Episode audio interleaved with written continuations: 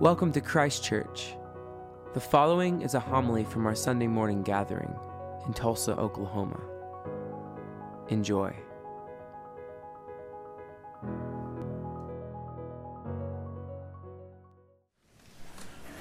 I often laugh or cringe at the signs of churches that I see as I drive around.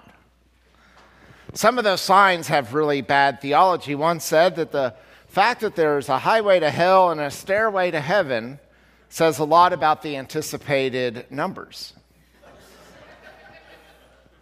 Some offer good advice honk if you love Jesus, text while driving if you want to meet him. Some are punny. Prevent truth decay. Brush up on your Bible. And some I wish I could do. Be the person your dog thinks you are. There's a church in town that I saw its sign read, Need peace. Jesus brings peace. That sign was careful not to quote this morning's gospel. Where did this Jesus come from? Is it Jesus, the Jesus of love and compassion and peace and healing? So, what is Jesus talking about bringing division? Why is he talking about my family's Thanksgiving dinners with sons against fathers and mother in laws against daughter in laws? Why does this message upset us. Will Willimon says that too often people in the church view the church as the place where we come to tie everything down, to secure everything in place, to stabilize our chaotic, frantic lives. And let's be honest, sometimes church is in fact that. It is this place that provides us stability in a life in which we sometimes feel like there is nothing that we can count on. At least we know that we can come here. There's something comforting about the fact that we repeat so many prayers over and over and over again. And it's not because we are boring or unimaginative, but there is comfort and familiarity. Yet this Sunday, Jesus reminds us that his mission is about considerably more than social conformity or emotional stability. Jesus is about the outbreaking, the bursting forth of the kingdom of God. Jesus has not come among us, he says, to pour water upon us in order to douse our enthusiasm. Jesus has come to cast fire upon the earth so that we might be purified and inflamed to do his will. That is anything but stability. When God comes and takes over your life, it can be terrifying. And it can sometimes even be costly. Fire is sometimes used to consume or destroy. Those of us who uh, might have experienced the terror of a grass fire or a forest fire know too well the dangers that those offer.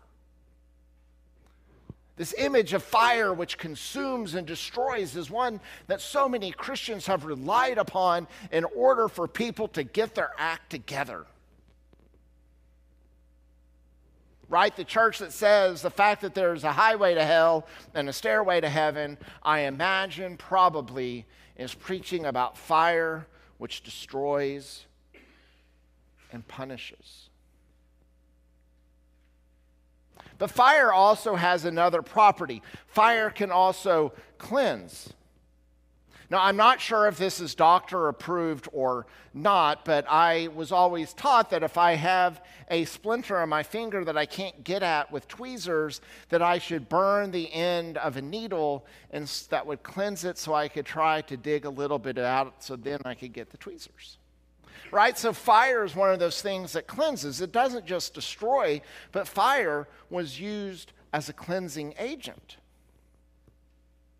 And Jesus draws on this image of fire. Right? He tells his disciples, I am baptizing you with water and with fire. And this is the work of the Holy Spirit, the fire that purifies and cleanses when the heart and mind and soul drink from the flames of the river of God. As I mentioned last week, that Bible judgment, biblical judgment, godly judgment is oriented more towards redemption and renewal and justice and righteousness than it is about punishment. Our justice is focused on punishment. I'm going to make you pay. I can be the most petty person in the world if I want to be, and often am, and thank God, God is not petty. A poet once spoke of the burning babe, an infant Jesus, in whom strangely fire and smoke and ash and blood become a testimony of love. The poet says, My faultless breast, the furnace is the fuel, wounding thorns. Love is the fire and sighs the smoke, the ashes, shame, and scorn. The fuel justice layeth on, and mercy blows the coals. In Dante's Inferno, if you wanted to go to paradise, you had to go through the fire of purgatory. The fire is where God would show up, and it is amazing.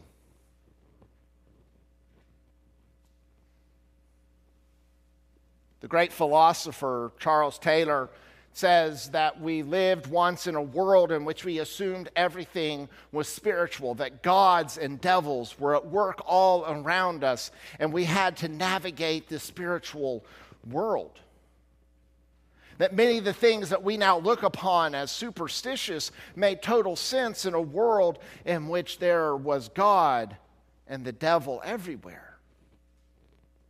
And in our enlightened state, we began to say, well, that doesn't make any sense. Simply bearing a Eucharistic host in your field is not going to make it grow more, um, be more productive. That's just silly thinking. And suddenly there was this tension between the spiritual and the secular. This fight between the two, trying to grasp ground like a scrum on a rugby field. And now, Taylor says, now we live in a world in which everything is secular, in which the notion that we have an active and present God is somehow looked at and seen as silly. This God of fire this God who shows up, this God who makes right, well, that's just goofy.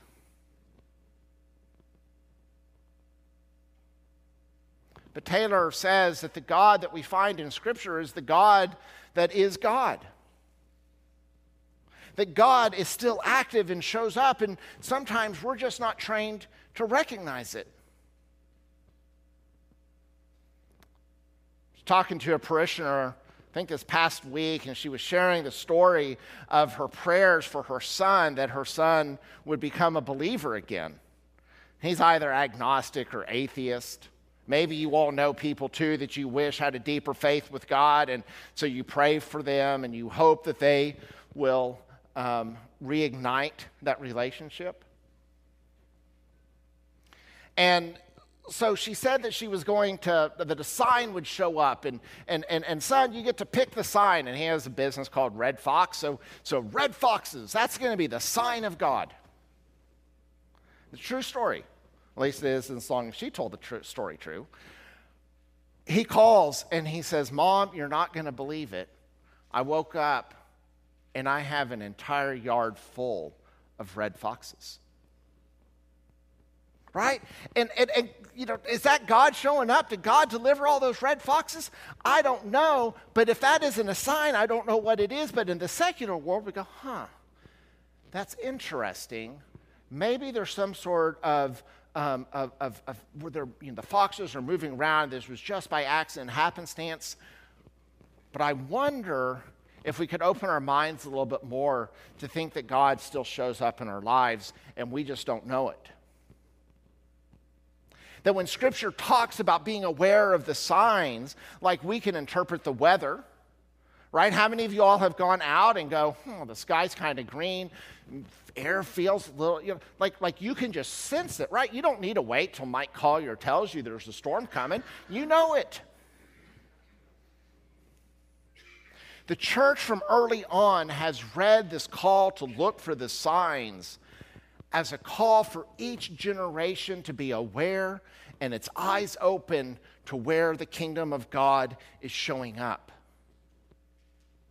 That each generation must learn how to see where God is active in the world. That this is not just about being aware of the signs so we can figure out the exact date that Jesus is coming back so we can get our life together and we can all show up and drink the Kool Aid together. This is about being aware of a God who is alive and active and saying, I want to be where God is. One of my favorite authors says that the church doesn't have, the mission, have a mission, God's mission has a church.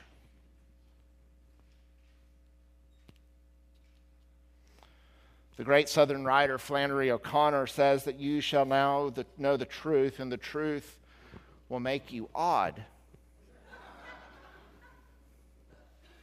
The great contemporary church historian Pelikan says that the greatest danger of the American church is that we're boring that we have taken the most amazing story of redemption and love, of fire showing up in our lives, and we have domesticated it to keep it safe.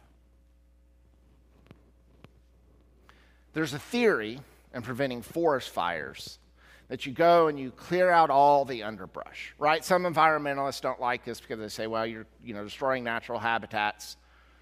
But that's one way of destroying, uh, of preventing forest fires.